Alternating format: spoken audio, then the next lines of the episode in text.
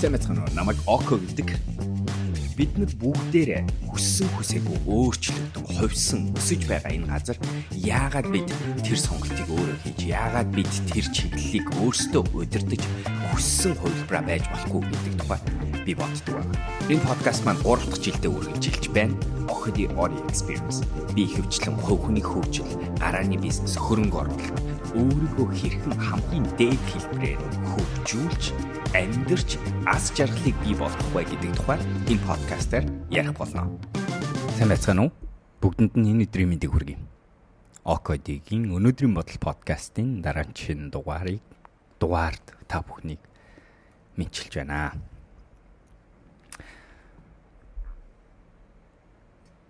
3-7 хоногийн өмнө 2-7 хоногийн өмнө би яг л бидний адилаар Instagram дээр хүмүүсийн постыг болон сторинуудыг хараад сууж байсан чинь нэг стори гарч ирлээ. Энэ стори дээр миний урд нь хамтран ажилтдаг байсан нэг бүсгүйгийн зураг байна. Зурагны доор нь харин юу гэж бичсэн байсан бэ гэсэн чинь бидний сайн танил миний сайн найзын бүсгүй. Саяхан сэтгцийн сэтгэл зүйн хүндэрлээ. Хүндрэлтэйгээ тулгарч байсан тулаана дийлэлгүй. Энэ орчлон орхин явлаа гэсэн мессеж би харсан. Тэгэхлээр би тэрийг харчаад за интернет дээр ингээл хүмүүс худлаа ярьж лээдэг юм чинь энэ худлаа байж магадгүй гэд тэр доор нь тэр бүсгүйг бас нэг таньдаг өөр нэг найз хамтрагч бүсгүй руугаа залгаад тэгээ би интернет дээр би нэг юм олж харлаа энэ зөв буруу юу гэсэн чинь манай тэр найз өхөн тийм ээ окей харин яг тийм болчихсон байна гэсэн. Удаан хямралд ороод сэтгцийн хямралд ороод удаан хугацаагаар гутралын гүнзгий төвшөнд ороод тэгээ явж байгаад тэгээ аймаа авсан байна гэсэн. Тэгэд би энэ бүсгүй нас барсан талигчийн тухай бид хоёр хоорондоо даагдаг. Би хамгийн сүүлд 19 онд Америкт бид хоёр хурлын үеэр уулзаад инээлдээд бид хоёр яг хоёулахнаа бүр яг бүр нилээн зугаатай цаг үеийг өнгөрүүлж тэгээ бид тэр бүсгүйг ямар гой гүнзгий юм ойлгодог амьдрал дээр тулгарч байгаа хүмүүстийг айгүйх гоё яг тэгж анхаарч байж чаддгийм бэ гэдэг тухай би яг ажиглаад бодоод байжсэн. Тэгээ түүнээс хойш бас бүсгүүд бид хоёр биеэр 19 онд уулзчихсан. Тэгээ тэрнээс хойш би тэр интернетээр инстаграмаар мессенжер янз янзын аргаар заримдаа мэндэ мэдэлцээд тэгээ явдаг байсан. Миний нэг мэдчихсэн зүйл нь юу гэхээр тэр бүсгүй тухайд манай компанид ажиллаж байсан албан тушаалаа ахиад өшөө гоё ахлах албан тушаалд ороод аяанда манай компанийг орхиод өөр бөгшөө гоё мундаг компани том захирал болж хувраад тэгэж тогтохгүй хэдхэн сарын дараа найз залуутаагаа суусан хормоо хийсэн. Үнэхээр гоё явжсан. Амьдралын ингээ харангуут айгүй бүх юм болж байсан. Манай хүний инстаграмын постыг хэрвээ харах юм бол амьдрал нь өдөр болгон ахисан, урагшилсан, гэгээлэг болсон. Өөрөө хүссэн амьдралыг биелүүлж чадсан тийм хүн болж исэн юм байна. Тэгээ тийм хүн бидний эргэн тойронд байж байгаад гинт өнөөдөр тэр хүн сэтгэл дотроо сэтгэл зүйн сэтгцийн гутрал хямралд ороод олон жил явж явж байгаад тэгээд дийлэхгүй байж байгаад өнөөдөр амиа авсан энэ мэдээг сонс.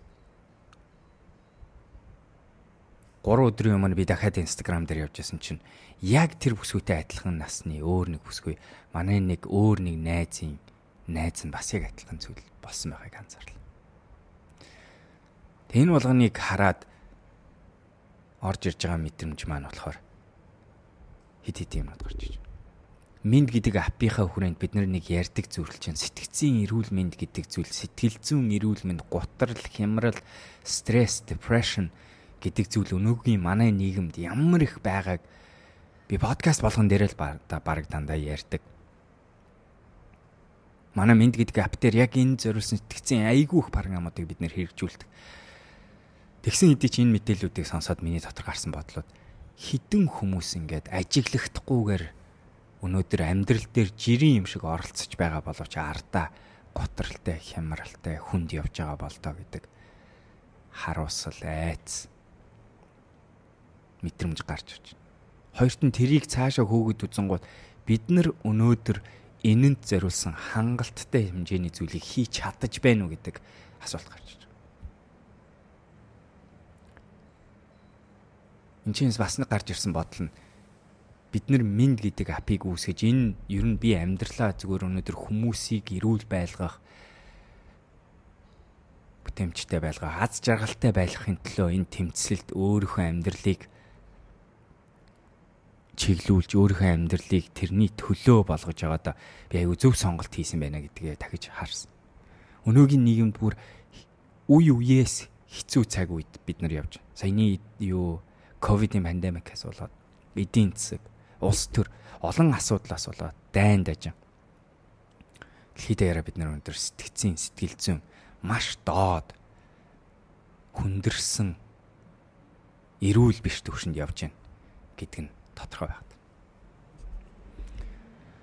Ийм цаг үед явж байгаа. Тэгээ энийг сонсож байгаа хүмүүс дотор ч ихсэн өнөөдөр гуниг готрал, хямралын стрессийн айгүй олон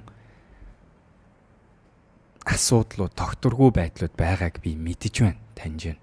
Тэмчлэгээр би та миний сонсож байгаа миний подкастыг сонсож байгаа бол намайг инстаграм дээр дагж байгаа бол тэр болгоноос аваад өөрийнхөө энэ асуудлыг эсвэл бусдынхаа асуудлыг эмчлээсэ эннийхээ ард гараасаа тогтвортой болоосаа гэдгийг үнэхээр хүсэж байна. Өнөөдрийн сэдв би яхаар шийдвэ гэхээр ер нь энэ гониг готрал гэдэг зүйл хүнд байгаа байхгүйгээ хэдүүлээ мэдгэтэл тэр нэг ямар асуултуудыг өөрөөсөө юм уу эргэн тойрны хүмүүс дотор ажиллаж болох уу гэдэг тухай ярилцъя гэж шийдлээ нэгт нь. Хоёрт нь хэрвээ тэрийг асуугаад тэгээд үнэхээр тодорхой хэмжээний хямрал готрал шинж тэмдэг байгаа бол хэдүүлээ яаж тэр нөхцөл байдалд туслах вэ гэдэг тухай бас ярилцъя гэж бодлоо. Гониг готрал хямрал саяны миний ярьсан харамсалтай жишээнүүд дээр гардаг шиг тэр хэмжээний гүнзгий хямрал маань өөрөө тийм ил тод харагддггүй бидний амьдралд. Айгу нууцлаг, танихдахгүй, мэдрэгдэхгүй байдлаар заримдаа гарч ирдэг. Тэг хэрвээ бид нар өнөөдөр амьдралаа эрүүл авч явъя, агцтай бай, аз жаргалтай бай, гэр бүлийнхнийхээ төлөө, хүүхдүүдийнхээ төлөө, хайртай хүмүүсийнхээ төлөө амьдарч явж энэ амьдралын биднэрт өгч буй энэ бэлгийг мэдэрч бусдад тусалж энэрэнгүй хайрыг тарааж амьдрыг гэж хэдүүлээ өөрсдийгөө болон бусдыгаа эргэн тойрны хүмүүсээ тэр асуудлыг нь харж таньж сурах хэрэгтэй нэгт нь хоёрт нь тэгээд хэдүүлээ тэрэн дээр чадах хэмжээгээр тусалж сурах хэрэгтэй. За тэгэхээр би шууд хэдлээ нэг хэдэн асуултуудыг асууя.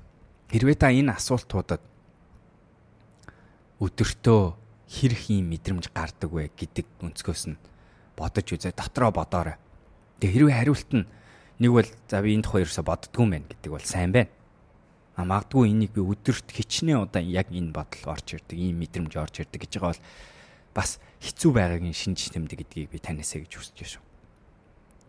За эхнийх нь өдөрт хийж байгаа үйл ажиллагаа, ажил, амьдралд ер нь л нэг жоохон сонирхол муутай таашаал авахаа болчихсон байна уу?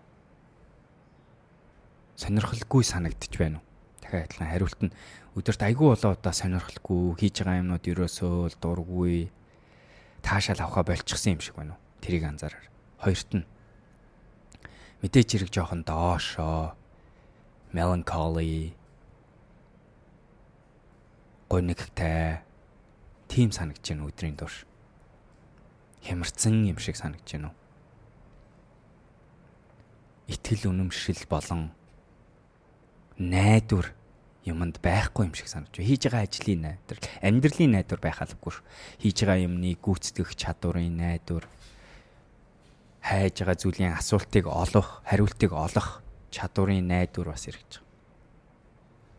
За дараагийн асуулт нь.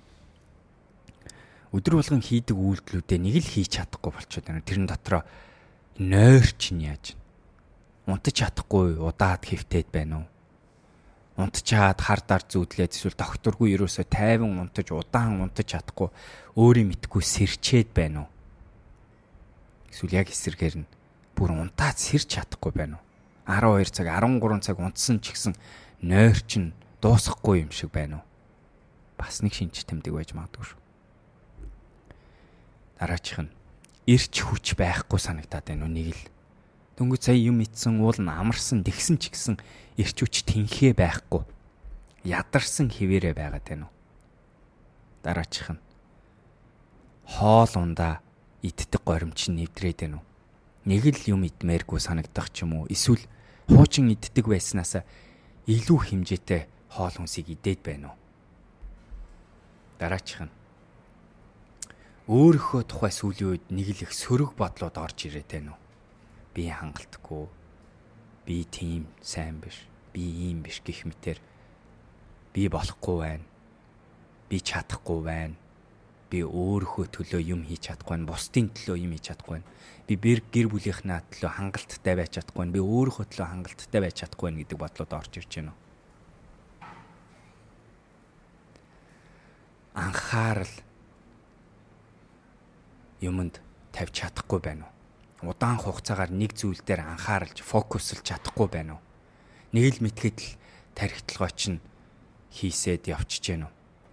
Телевизэр үзээ кино үзчихсэн ч гэсэн киногаа нэг л ингээд тухтай анхаарал үзэж чадахгүй өөр юм руу тархитлагоо чи үсрээд гэнэ үү? Бодол чинь үсрээд гэнэ үү?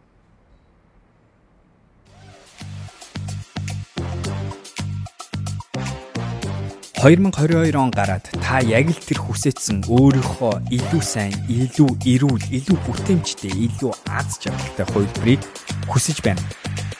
Тэгвэл тэр өөрчлөлт хэрэгтэйг ухаарахад харамсалтай хангалттай байдгүй.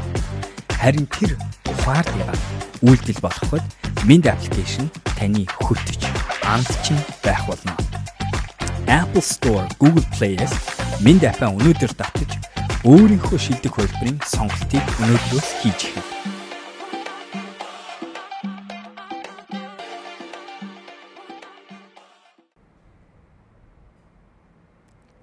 Дараачих нь юм ярьж байгаа хурд чинь нэг бодлын айгүй удцсан бүр юм ярмааргүй санагдаж байна. Эсвэл эсэргээрээ айгүй тийм сандруу байдлаар дэндүү хурдтай яриад байна уу? Өдрийн турш ер нь л нэг тайван сууй гэхээр ерөөсөө тайван сууж болохгүй. Заавал нэг юм хийх ёстой, заавал хөдөлж явах ёстой юм шиг санагдаж байна. За тэгээ хүндрээд ирэхээр ийм асуулт. Ингиж байж хахаар байхгүй байвлын асан гэдэг бодол гарч ирж байна. Өөрийгөө гимтэмээр байгаа, өөрийгөө шийтгмээр байгаа. Тийм бодлууд танд гарч ирж байна.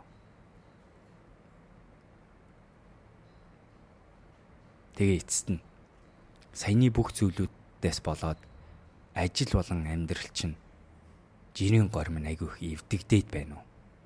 Нэг л ажил болгон амьдралынхаа утга учирыг олж чадахгүй гормоо алдаад хэцүүдээд байна уу?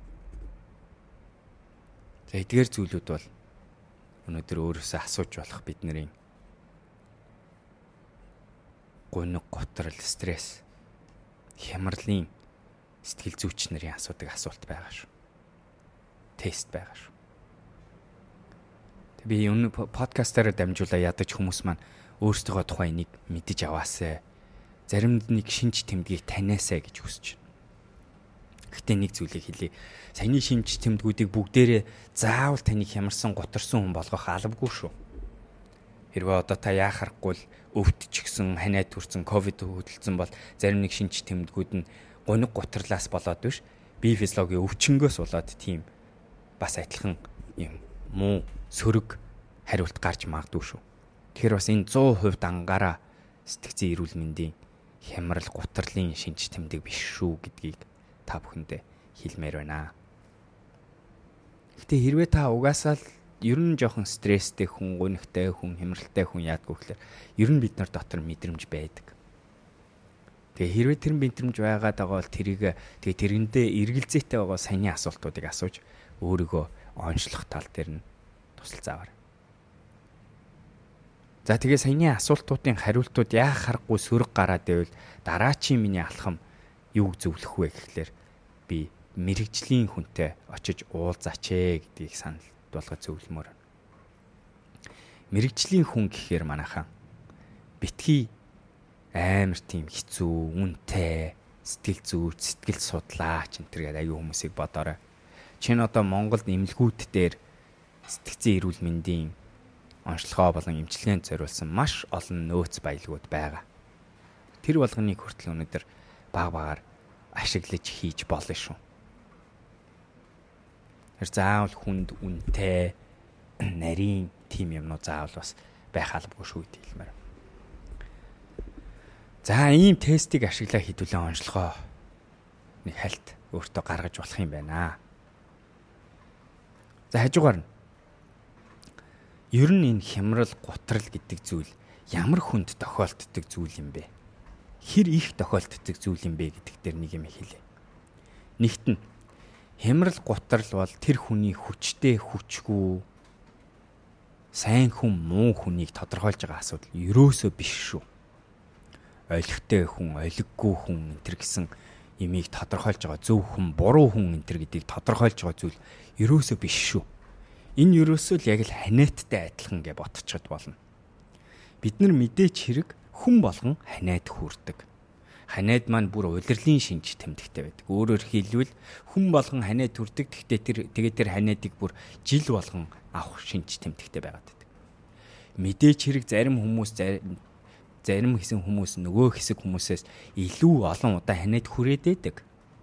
Зарим хүмүүс нөгөө хүмүүсээс арай илүү бага хэмжээгээр ханиад хүрээд байдаг. Энэ болгоно нь та хинбэ гэхээс илүү та яаж амьдарч байгаа вэ гэдгээс хамааралтай байдаг хүүтэн газар байвал ханаа төрөх магадлал өсдөг. Биеийн эсэргүүцэл унчсан дасгал хөдөлгөөнгүй унтаж амрахгүй байгаад байвал бие эсэргүүцэл унаад ханаа төрөх магадлал чинь өсдөг. Хямралтай байх, гутралтай байх, стресстэй байх гэдэг бол яг л тийм ба. Сая би айгүй олон жил найзсан нэг найзтайгаа уулзсан. Тэгээ тэр найз маань миний мэдхийн уул нь бол нилийн сонор соргог тэнхээтэй хүн байдаг. Гэтэл тэр хүнтэй сая уулзсан чинь тэр хүн нэлийн стресстэй болцсон байна. Тэг би асуусан. Чи яагаад юм стресстэй болчих вэ? Яач вэ? Бүр удаан үргэлжилж байгаа тийм стрессийн одоо хямралын түвшин рүү орсон байсан. Тэг яагаад ингэж юу гэсэн чинь нэг өөрийнх нь ажиллаж байгаа төслүүдийн нэг нь маш их стресстэй төсөл байсан. Тэр төсөлд ажиллаж исэн хүмүүс нь өөрт нь тэгж нөлөөлсөн төсөл байсан юм байна. Тэр өөрөөр хэлбэл та мундаг хүн байсан ч гэсэн нөхцөл байдал таны сүүлийн үеийн амьдралын хэм маяг чинь магадгүй хямралыг, гутралыг бий болгох нөхцөлийг оруулж ирнэ гэсэн. Энэ болгоноороо би юу хэлэх гээд байна вөхлөөр хүн болгон хямрал, гутралыг мэдэрдэг шүү. Би ч гэсэн адилхан стресстэй байдаг. Заримдаа авдаг, заримдаа тусдаг, заримдаа имчилдэг, заримдаа тогтвортой болдог, заримдаа хийсдэг, заримдаа өвчлөдөг гэдгийг ойлгож аваар. Яг л ханиач шиг энэ тэрхээс зөв хүмүүст нь олдог зөв хүмүүст нь болдгоо биш. Тэгэхээр энийг хүлээн зөвшөөрөх хэрэгтэй. Энийг хүлээн зөвшөөрснөөрөө би бас энийг ойлгосноор юу хүсэж байна вэ гэхээр та ханиад хүрсэн бол ханиадаа идэх нь чухал дээ тийм үстэй. Тэгэхээр ханиад би ингээ муу хүн болохоор ханиад хүрсэн гэд тэрийг нууж яваа тэрэндээ хэрэгтэй эмээ уухгүй амралтаа хийхгүй бие эсрүүцлээ сайжруулахгүй бол яадаг вүлээ явсаар байгаа тэр чин хатгаа болж хуураад өшөөх хэцүүддэг сэтгэлийн хямрал гутрал яг адилхан хэрэг хүн болгон тохиолддог байнга тохиолддог энгийн зүйл юм бол бид нар яах ёстой вэ гэхээр энэний тухай нуух ёсгүй хоорондоо энэний тухай ичих ёсгүй нэгийгээ тэгсэн байхад нь хэдүүлээ доромжлохгүй, дооглохгүй, гадуурхахгүй. Харин ч бид нар яах ёстой вэ гэхээр нэг найз маань хань хүн таниад хүрсэн бол Өгшөөн би чамд ямар им авч өгөх үү? Яаж туслах уу? Им тан хэрэгтэй юу? Гэртээ харж амар ажилчин чинь байвал өнөөдөр чи ажилласаа чөлөө аваад амар гих мэтэр хэдүүлээ нэг нэгэндээ дэмждэг байх хэрэгтэй. Нөгөөтгөөр тусцсан хүн бол би хэрвээ өвчлцэн бол бусдаа хилээд бусдаасаа тусалцаа аваад тэгээ илрүүлээд өөрөө имчлэх үйл ажиллагаагаа хийх хэрэгтэй гэдгийг хэлмээр. Ингиж вэж бид нар өнөөдөр ханиадаа идэг. Иргэн тойрны хүмүүсийнхээ ханиад гэдэг. Иргэн тойрныхоо хүмүүсийн ханиадыг эдгээх дээр бас нэг юм хэлмээр.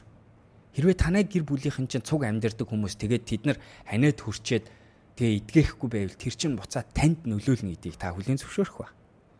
Тэгвэл сэтгцийн байдал, стресс, depression, хямрал, гутрал яг адилхан. Таны найз нөхөд чинь, хайртай хүн чинь, хүүхдүүд чинь, ээж аав чинь, эргэн тойрны хүмүүс чинь сэтгцийн гутрал, хямрал тусчихсан, хэцүүчгсэн эвгүй байдал байгавал тэр чинь буцаад таны амьдралд нөлөөтэй гэдгийг та бас ойлгох хэрэгтэй. Өөрөөр хэлбэл тэдний сэтгэл зүйн сэтгцийн нөхцөл байдал нь танд хамаатай асуудал юм а гэдгийг хэлмээр. Тэгэхээр тэрийг тэгж нэг анзаарахгүй өнгөрч тоохгүй хайж болдог зүйл биш. Би бол бүр юу гэж хэлэх вэ гэхээр бид нар эргэн тойрны хүмүүсийнхаа сэтгцийн асуудлыг Хэрвээ та байгууллагын удирдагч хүн, менежер хүн бол ажилчдынхаа сэтгцийн сэтгэл зүйн доктортой байдал, эрүүл байдал бол таны хариуцлага гэж гэж би бол бүр хэтрүүлэн хэлнэ. Өнөг готрол хямрал гэдэг бол байнга тохиолдог зүйл, хүн болгонд болдог зүйл, тэг хүн болгонд хамаатай зүйл. Бид нар тэрийг өөртөө байвал илэн далангуу ярилцаж, эмчлэх, тусалцаа авах хэрэгтэй иргэн тойрны хүмүүстэй үл бид нар чадах хэмжээгээр тусалж имжлэлж чадах хэмжээгээр хувь нэмэр оруулах хэрэгтэй. Хямрал гутрлын үеэр тэгвэл юу хэлвэл зүгээр байд юм бэ? Юу яривал зүгээр юм бэ гэдэг. Би тэгээд нэрээ энэ болгоныг ярихтаа өнөөдөр бид нар чинь минд гэдэг апыг яг л энд зориулж үсгэсэн. Яг л хүмүүсийг өнөөдөр иймэрхүү зүйлийг ороод орохт нь тэр биеийн эсэргүүцлийн сайжруулж байгаа юм шиг програмуудыг бид нар бий болгосон өвдцэн хойно имчилдэг аргуудыг ап дотроо бид нэр энгийн байдлаар оруулсан баг. Шинэ main app дотор нэг орсон програм нь замын төгжрөл дотор айдуу тайван байх гэсэн нэг програм байдаг. Тэгээ тэр програм зүгээр л тэр замын төгжрээнд уурлахгүй байх тухай ярьж байгаа боловч том зургаар нь харуул тэр чи юу ярьж байгаа вэ гэхээр бид нар амьдралд шаардлагагүй зүйл дээр гутрахгүй стресслэхгүй байх тухай ярьж байна. Амьдралын тэр хэцүү нөхцөлд яаж би өнөөдөр стресс багтай байж сурах вэ гэдгийг яг бүр тэр халуун мөчтөн буюу төгжрийн дотор байх үедээ хийх аргуудыг зааж байгаа. Жирийн амьсгалын аргаас эхлээл өөр юм бодуулах энэ тэр янз янз. Энэ болгон чинь буцаад таны тэр ханиад хүрхгүй байх биеийн эсрэг үүслийг өсгөж байгаатай адилхан имийг зааж байгаа асуудал. Би 2000 20 онд энэ Сингапурт улаан загалт маань улаан загалт маань байгууллагаас зохион байгуулсан сэтгцийн эрүүл мэндийн анхан тусалцааны анхан шатны тусалцааны гэрчлэгээд програмд суугаад гэрчлэгээ авсан байгаа. Тэг би энэ гэрчлэгийг авахдаа миний хүссэн юм яг л энэ байсан. Хүнд хямрал гутралд орцсон хүмүүс би яаж туслах вэ? Шинж тэмдгийг яаж таних вэ гэдэг юмыг сурах гэж 3 өдрийн сургалтанд сууж гэрчлэгээ авсан байна. Тэгэхээр миний бас өнөөдөр хуваалцаж байгаа зүйлүүд тэр сургалтаасаа сурсан зүйлүүдийг та хэдтэй хуваалцаж байгаа шүү. За тэгээд сэтгэлийн гутрал хямрал энэ зүйл одоо би ингээ зүгээр л яг эргэн тойрны харангууд хамгийн сүүлийн судалгаагаар юу гэсэн байгаа вэ гэхээр өнөөгийн нийгэмд 3 болгоны нэг нь айгүй хүнд хямралт байгаа гэдгийг судалгаанууд дахин дахин харуулад байгаа штэ. Зарим судалгаа бүр хоёр хүний нэг болгоно нь өнөөдөр нилээн гүнзгий стрессийн төвшөнд орцсон байна гэж хэлээд байгаа штэ. Ужиг болж хувирж байгаа асуудал яригадаад байгаа штэ. Тэгээ би энийг бас бодонгууд миний өнөөдөр одоо манай Mint компани дотор маань хүртэл хямралтай готрлын төвшөнд орсон хүмүүс байна. Миний өөрийн гэр бүл дотор хүртэл одоо тийм хүмүүс байна. Миний найзууд дотор байна. Миний олон улсын байгууллагад ажиллаж байгаа байгууллага дотор ч гэсэн байна Энэ бол бидний эргэн тойронд хаа сайгүй байгаа асуудал шүү. амьдралдаа хэрэгтэй өөрчлөлтийг хийн гэдгийг ухаарах харамсалтай нь хангалттай. Харин тэр ухаарлыг үйлдэл болгоно гэдэг нь өөрөө хэцүү даалгавар байдаг. Тэмчлэгээр бид эрүүл мэндийн хөтөч Mind app-ыг танд зориулж бий болгосон юм.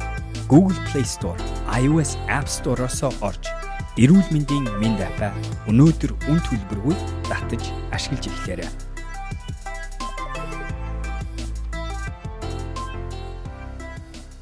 За тэгээ энэ хүмүүст ер нь бид нар ер нь юу хамгийн зөв тос болтгийм бэ гэдэг тухай хэлээ ярилцсан. Энэ хүмүүст хамгийн хэрэгтэй ингээ явж явах үед биднэрт ч ихсэн эсвэл бусдад тэгээд хямарсан явж байгаа хүнд хамгийн хэрэгтэй байдаг зүйл нь дэмжлэгийн систем хэрэгтэй байдаг. Дэмжлэг. Дэмжлэгийн систем буюу хүмүүс бусад хүмүүс хэрэгтэй байдаг. Тэгвэл тэр бусад хүмүүс нь тусалж байгаа айдал байдал нь бидний ботсон арга барилаас нэг арай ондоо шүү за. Би өөрийн алдаа гаргадаг байсан. Би яг ингэж туслая дэмжиж гэж бодохороо эхлээд юу гэж боддог байсан гэхээр би яаж тэр хүнд очиод зөвлөгөө өгөөд туслаад би ялангуяа нөгөө коуч хүм анх коуч хийж эхэлж байхдаа нэг хийдэг байсан зүйл чинь өөрийнхөө арга барилыг хуваалцаад яаж тэрийг эмчлэх үү гэдгийг шууд хэлж өгөх гэж ажилтдаг байсан бол явж явж биднэрийн хийж болох тэр тусалцаа дэмжлэг нь юу гэж зүгээр л тэр хүмүүс ганцаараа биш гэдгийг л мэдрүүлэх асуудал. Тэр хүмүүсийн эргэн тойронд нь хүмүүс тусалцаа дэмжлэгийн систем хүмүүс байгаа шүү гэдгийг л ойлгуулах асуудал Тэгэхээс тэр хүмүүст шийдэл олж өгөхтэй биш байдаг. Миний амьдралыг өөрчилсөн би өөрөө бас яг энэ хямралаар яг хүнтэй суусныхаа дараа 3 сарын дараа салсныхаа дараа би өөрөө нилээн гүнзгий хямралд орсон. Тэр хямралд орж явах үедээ миний нэг уншсан ном надад айгүй нэмэр болсон. Дэвид Палмер гэдэг миний одоо буддист буддистийн нэг багш нарын маань нэгнийх нь битсэн ном байдаг. Жижигхэн ном байна. Тэр номон дээр нь Дэвид Палмер Let Your Life Speak гэдэг нэртэй ном байгаа. Амьдралаа өөрөөр нь яриул гэсэн нэртэй David Palmer гэдэг хүн биз. Тэр ном дээр David Palmer өөрийнхөө яг хямралын үеийг айгүй гоо жижигхэн зохиол болгож бичсэн мэт. Тэг тэр номыг уншихад надад аюу нэм болсон. Тэгээ тэр номон дээр яригж байгаа зүйл тэгээ энэ түүх тэгээ би дахин дахин бас харсан түүхүүд сургалтаасаа харсан арга нь ерөөсөө юу юм гэхлээр хямарсан гутарсан хүний хажууд та зүгээр л хажууд нь л байх хэрэг дуугуул хажууд нь ганцаар дуулахгүй л байх нь хамгийн чухал. Хямрал гутрал хүндрээд ирэхээр юу болохыг бид нар түрүүн би энэ подкастын хинт нь ярьсан байгаа шүү дээ. Амиа хорлох асуудал руу ордог. Амиа авах асуудал руу ордог. Тэгвэл тэр болгоноос урьдчилан сэргийлэх. Тэр хямрал гутралаас гараад буцаад энгийн горим руугаа ороход нь хийж болох хамгийн чухал зүйл бол ганцаараа биш гэдгийг ойлгуулах, дэмжлэгийг мэдрүүлэх л чухал байдаг. За тэгвэл ийм өөрөө хэрвээ та тийм бол бид нар яах ёстой вэ?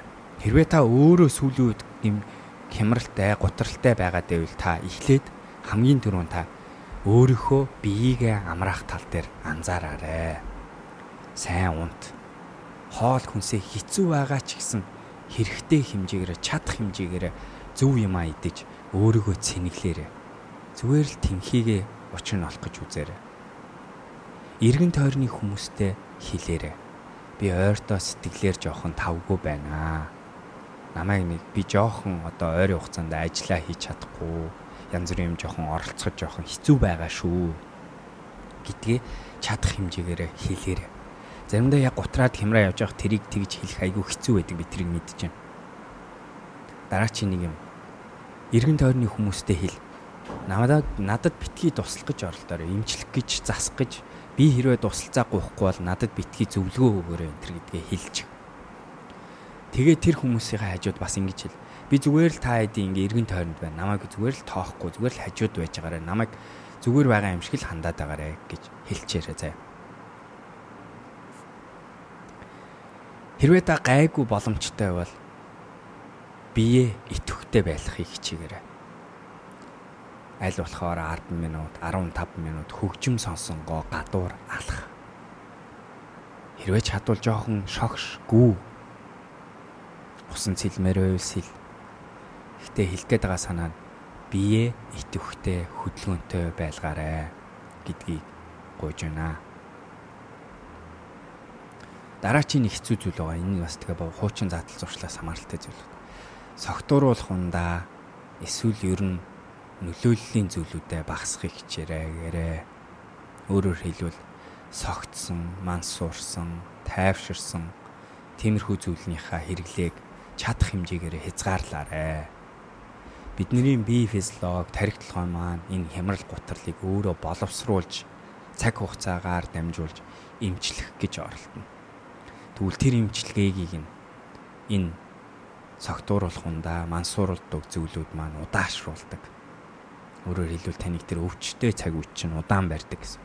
Тэр тэрийг чадах хэмжээгээр багасгаарай гэж хэлмээр байна.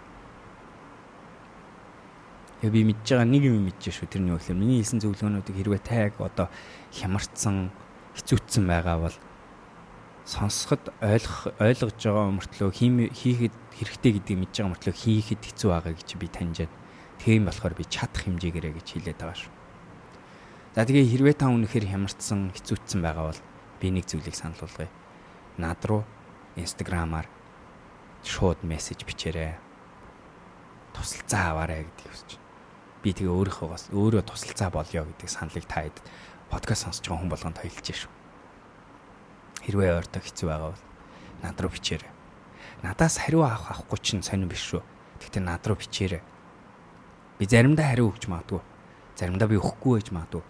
Гэхдээ би зүгээр өөрийгөө ядаж би тав хүн санал болгож. Үнэхээр хэцүү байвал над руу залгаарай. Instagram дээр бас. Надаас гадна бас мэдээч хэрэгөөр яах. Найзуудтайгаа яраар. Гэр бүлийнхнаас хайртай хүмүүсээс тусалцаа бас гуугаарай гэж хэлмээр.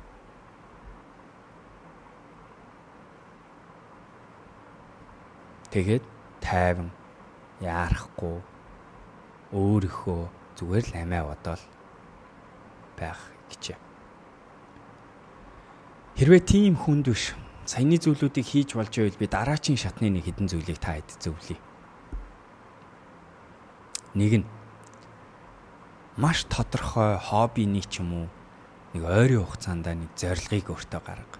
Жишээ нь нэг зүйлийг хийж дуусгах зураг зурж дуусгах 10 ширхэг ном уншиж дуусгах 50 км-ийг ин 7 хоногт хийж гүйж дуусгах гэх мэт өөрөө өөртөө нэг тийм хийж дуусгах зориг гарга гэж хэлмээр. Тэгээ тэрлүүгээ дайраад үзээч гэж зөвлөмөр. Дараагийн нэг зүйл нь бусдад туслах. Чадах хэмжээгээр өөрийнхөө сайн хийж чаддаг мэддэг зүйлээрээ нэг хүнд ч хамаагүй туслах гэж хичээдэг. Туслах дотор заавал заах, дэмжих, зөвлөх асуудал байх албагүй шүү. Жишээ нь ээч чинь хоол хийжээвэл зүгээр л тэр хоолнд нь очиж тусалтаа. Буюу бусдын хийж байгаа юмд нь очиод дэмжлэг болоод туслах асуудлыг хийх гэж хичээгээр. Тэг би хэлсэн шүү энэ. Хэрвээ үнэхээр гайгүй зүгээр л нэг стрессийн төвшин маань нэлээд гүнзгий байгаад тах юм бол иймэрхүү зүйлийг хийх нь бас буцаагаад тэрийгэ тайвшруулах асуудал бол. За тэгээ ахаад жоохон хөнгөн тэгтээ стресстэй байгаад байгаа бол би дахиад одоо гайгүй гэж байгаа хүмүүстэй зориулсан дараачийн зөвлөгөөрөөр шилжиж шүү. Тэр нь дасгал хөдөлгөөнөө их хэсэг. Төрүн би дөнгө нилээн хүнд хямралтай хүмүүс бол зүгээр л алхачих гэсэн бол гайгүй хүмүүсээ би зөвлөмөр байгаа юм. Одоо зүрх судасны өндөр ачаалттай дасгал хийгээч гэж би санал болгомоор 7 хоногт 2 удаа 3 удаа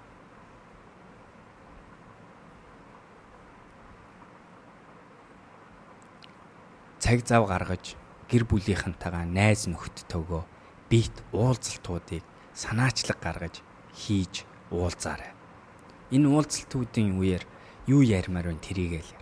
Гэтэ миний хэлэх гээд байгаа санаа нь танд чухал гэж байгаа хүмүүстэйгээ цаг энерги очиж зарцуулаарэ гэж гуйж байгаа асуудал яригдж байгаа шүү.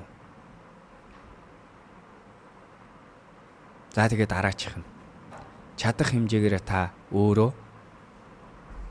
бясалгал сэтгэл зүйн амралтын зүйлүүдийг хийгээрэй.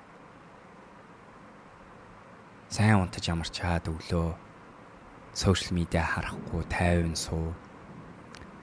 Хэрвээ хэрэгтэй бол Headspace-ийг датангуудаа 3 минутын амьсгалын дасгал хий. Боломж байвал йоганд яв. Тэгээ ямар ч байсан сэтгцийнхаа эрүүл мэндэд хэрэгтэй дасгалыг хийж эхлэе гэж хэлж байгаа юм. За ийм нэг аргуудыг өнөөдөр та хэрвээ өөрөө хэцүү байгаа бол би та хэд санал болгож.